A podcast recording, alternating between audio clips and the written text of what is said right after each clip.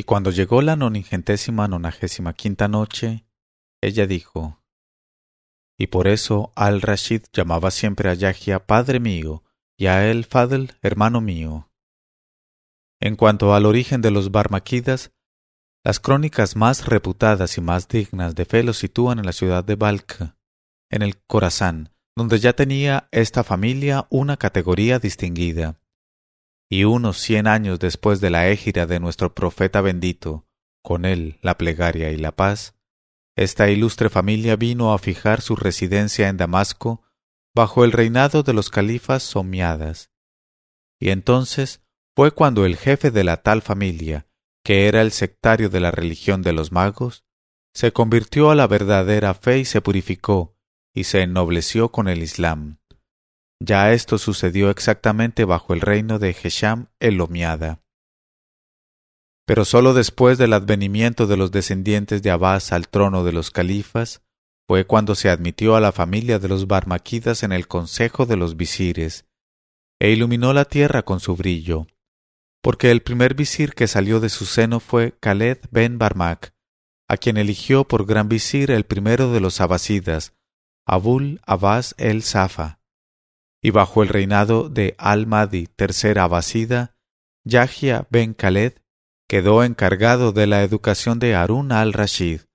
el hijo preferido del califa, aquel mismo Harun que había nacido solamente siete días después que el Fadl,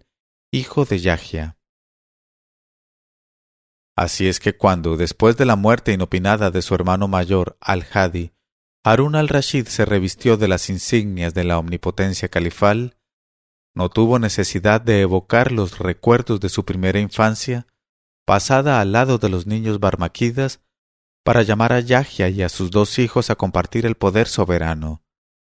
No tenía más que recordar los cuidados prestados a su infancia por Yahya, y la educación que le debía, y la abnegación de que aquel servidor de todas las fidelidades acababa de darle prueba desafiando, por asegurarle la herencia al trono, las amenazas terribles de Al-Hadi, muerto la misma noche en que quería que cercenaran la cabeza a Yahya y a sus hijos. Así es que cuando Yahya fue a medianoche en compañía de Masrur a despertar a Harún para notificarle que era dueño del imperio y califa de Alá sobre la tierra, Harún le dio inmediatamente el título de gran visir y nombró visires a sus dos hijos el Fadl y Jafar. Y así empezó su reinado bajo los auspicios más dichosos. Y desde entonces la familia de los Barmaquidas fue en su siglo lo que un adorno en la frente y una corona en la cabeza. Y el destino les prodigó cuanto de más seductor tienen sus favores, y los colmó de sus dones más escogidos y Yahya y sus hijos se tornaron astros brillantes, vastos océanos de generosidad, torrentes impetuosos de gracias, lluvias bienhechoras. El mundo se vivificó con su soplo, y el imperio llegó a la cima más alta del esplendor. Y eran ellos refugio de afligidos y recurso de desdichados. Y de ellos ha dicho entre mil el poeta Abu Nowas. Desde que el mundo os ha perdido, oh hijos de Barmac, no están cubiertos ya de viajeros los caminos en el crepúsculo de la mañana y en el crepúsculo de la tarde. Eran en efecto visires prudentes, administradores admirables, que aumentaban el tesoro público, elocuentes, instruidos, firmes, de buen consejo y generosos al igual de Hatim Tai eran fuentes de felicidad, vientos bienhechores que atraen los nublados fecundantes, y sobre todo, merced a su prestigio, el nombre y la gloria de Harun al-Rashid repercutieron desde las mesetas del Asia central hasta el fondo de las selvas norteñas, y desde el Magreb y la Andalucía hasta las fronteras extremas de China y de Tartaria. Y aquí que de repente los hijos de Barmak, que tuvieron la más alta fortuna que a los hijos de Adán es dable alcanzar,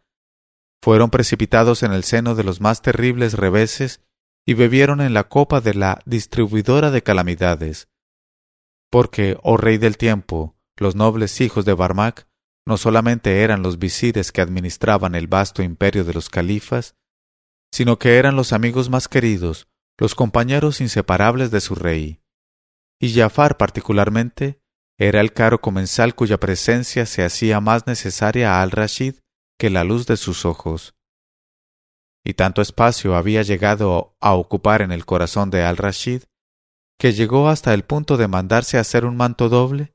y se envolvió en él con su amigo Jafar, como si ambos no fueran más que un solo hombre.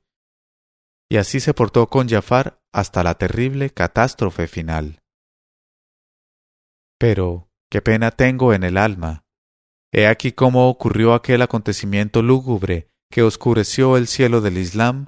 y arrojó la desolación en todos los corazones como rayo del cielo destructor.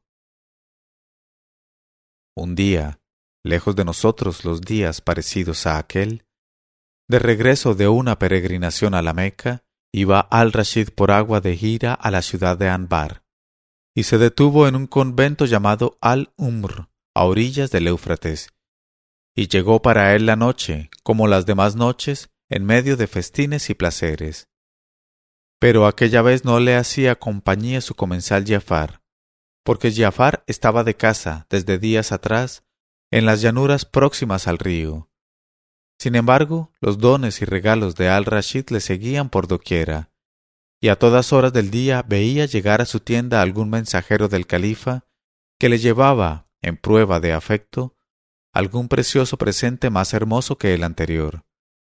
Aquella noche, Alá nos haga ignorar noches análogas, Jafar estaba sentado en su tienda en compañía del médico Gibrail Bakhtiasú, que era el médico particular de al-Rashid, y del que habíase privado al-Rashid para que acompañase a su querido Jafar. Y también estaba en la tienda el poeta favorito de al-Rashid, Abu Sakkar el Ciego, del que también se había privado al-Rashid para que con sus improvisaciones alegrara a su querido Jafar al volver de la casa y era la hora de comer, y Abú Sakkar, el ciego, acompañándose en la bandurria, cantaba versos filosóficos acerca de la inconstancia de la suerte. En este momento de su narración,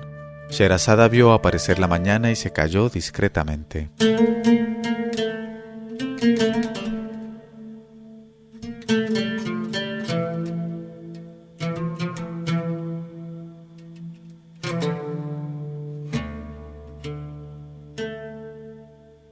Leyó Mauricio Duque Arrubla. Mil una noches punto. Uno cero cero uno noches.